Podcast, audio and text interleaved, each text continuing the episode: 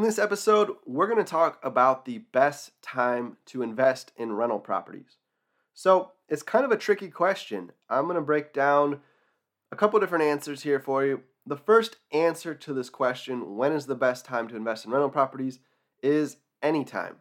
So I'm going to give you a different answer in a little bit, so hang in with me there. But why I say anytime is the best time, because you can find deals on rental properties anytime in your market. You don't have to wait until the housing market crashes to buy rental properties. So for most people buying investments, you want to buy low and sell high. So when the prices go down, you want to buy when prices are low. And as they go back up, as the economy's doing well and inflation's happening, then you want to sell and make your profit. But you can find these types of deals at any time in your market. So with rental properties, yes, you're buying into properties and you're holding on to them, collecting rental income. And I know that it can change over time as the economy changes. So you might buy a property and it's really easy to rent it right now. You've got tenants like crazy looking for places in your market for rentals, and you have no problem getting tons of applications and picking out a tenant, and that tenant does good paying you the income. You also might have a good time right now where rental rates are going up, and each year you can keep raising rents and tenants will keep paying it because the rental market's increasing.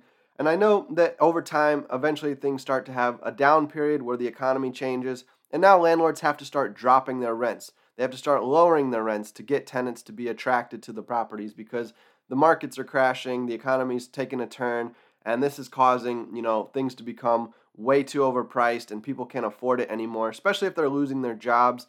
Uh, it's hard for them to continue paying these inflated rental prices. So at some point, you know, rent prices are going to go through up and down cycles. And so you can wait and choose to buy rentals when it's in, you know, those down cycles and wait for the good times to start happening again where rental prices are going up and kind of catch the momentum trend there of when things are going up. So that could be a good time to buy rentals. But for me, I just try to look at it, you know, where is a good deal on the equity side of things, on the profit side of things, from the get-go. So I'm trying to find distressed rental properties, and I'm looking for distressed rental properties any time of the year. I don't care what the economy's doing, there's going to be deals out there. So even right now, when housing prices seem like they might be getting overpriced and overinflated because of there's so low inventory right now, it's so hard to find a good deal anymore, uh, and it feels like you're overpaying right now in my rental market, uh, but there's still deals out there. I just recently bought a deal several months ago this last year, and it was a foreclosure, so it was well off its market value. I think the market value in the neighborhood somewhere between one hundred thirty thousand dollars to one hundred fifty thousand dollars, and I bought this property for seventy-five thousand dollars. It was listed at sixty thousand dollars. I overbid fifteen thousand dollars to make sure I get it because there's so many investors, so many buyers out there competing right now. Things are getting overbid, and if it's, you know, selling at sixty and it could be worth one hundred fifty thousand dollars, I was worried somebody was going to bid even higher than that, and they were going to buy it for eighty or ninety because there's so much, you know, potential there to make a profit. So I bid seventy-five. I was fortunate to be the winning bidder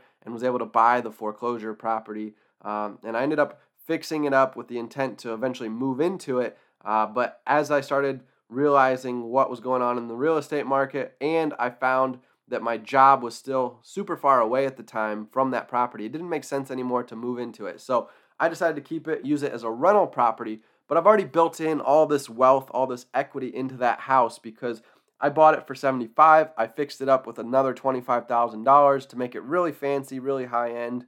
Uh, and so I put one hundred grand total into the deal, and I know it's probably going to be worth one hundred fifty thousand dollars if I go to sell it right now based on the current market that we are in. So there's fifty thousand dollars of profit that I could lock in in gains right now on this property. And so with that being said, that's how you can ultimately, you know, make it work no matter what market you're in. So in my case, we're in a hot housing market where you might think there's no deals right now for investors. You're just going to be overpaying, but that's not true. You can you can find deals anytime, any market, and make money and profit off of rental properties in general. So with that being said, that's just my quick inspirational story that you don't need to sit out and just hoard cash and wait for the market to drop because the market might not drop for five years, ten years. It might take fifteen years for the next big housing cycle to pass through where prices start to deflate.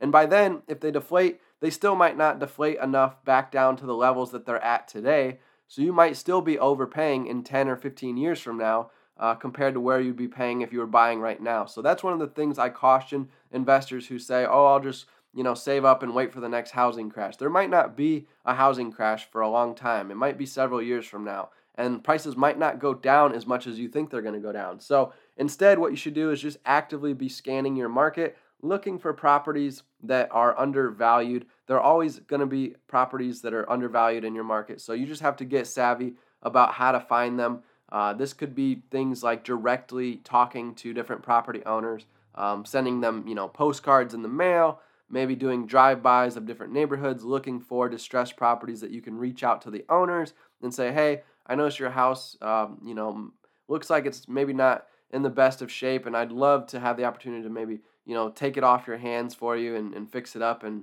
and live in it, or, you know, resell it, whatever your strategy is going to be. But just letting people know that you're interested in their home, and maybe they're going through some kind of struggle right now, and that's why they haven't been able to, you know, keep their house in, in good shape. And so maybe they're looking more to cash out and get money right now to fix whatever situation they're going through, and, you know, you could be that solution for them. You could take over the property, and now you've got an investment property at a low, cheap price that's going to make you a profit. And it's also helping them out because they're getting capital in a time of need that they can use to go pay off debts, or, you know, use it for healthcare or whatever it is that's a tough situation that they're facing. So there could be a win-win there. You just have to hunt for those deals. If you're going after what's on the market, that's going to be more tough, more competition, because everybody's going to be seeing, you know, what's on Zillow right now, what's in the M L S system that realtors are, are listing for sale. So you might have to go find those off-market deals that are more quiet, more private, that not everybody else sees right now going on. And that's how you're going to be able to get some of the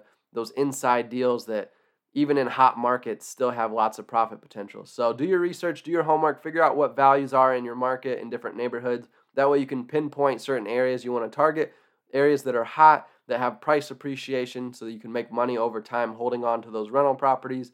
And then you can just start, you know, marketing to those neighborhoods, saying, hey, if you decide you want to sell your property, make sure you reach out to me first. I'll buy it from you before you get in contact with a realtor. That way you can be first on their list of who to call to potentially buy their home, so they can maybe do a deal without having to pay a real estate agent a commission. So that could be an incentive to get them to call you, and you could be the first one to find out about that real estate deal before the rest of the market does. And that's going to keep your competition low and avoid you having to overpay and bid against other buyers, because you could be the only offer right now by getting an off-market deal. So that's really all I've got for you today on the question, when is, you know, the right time to buy rental properties? And that's my my thoughts on that is anytime you should be able to find deals. Um, now, obviously, if the market starts tanking, it's a good thing that you have cash saved and ready. Um, this is, you know, an optimal time to start buying pro- properties at lower prices than what they were in the past. So, you know, a two hundred thousand dollars house might have at this point dropped after a couple years of the housing market going down, and it's maybe now around one hundred fifty thousand dollars or one hundred forty thousand dollars. So you can feel more confident buying into the property, because you know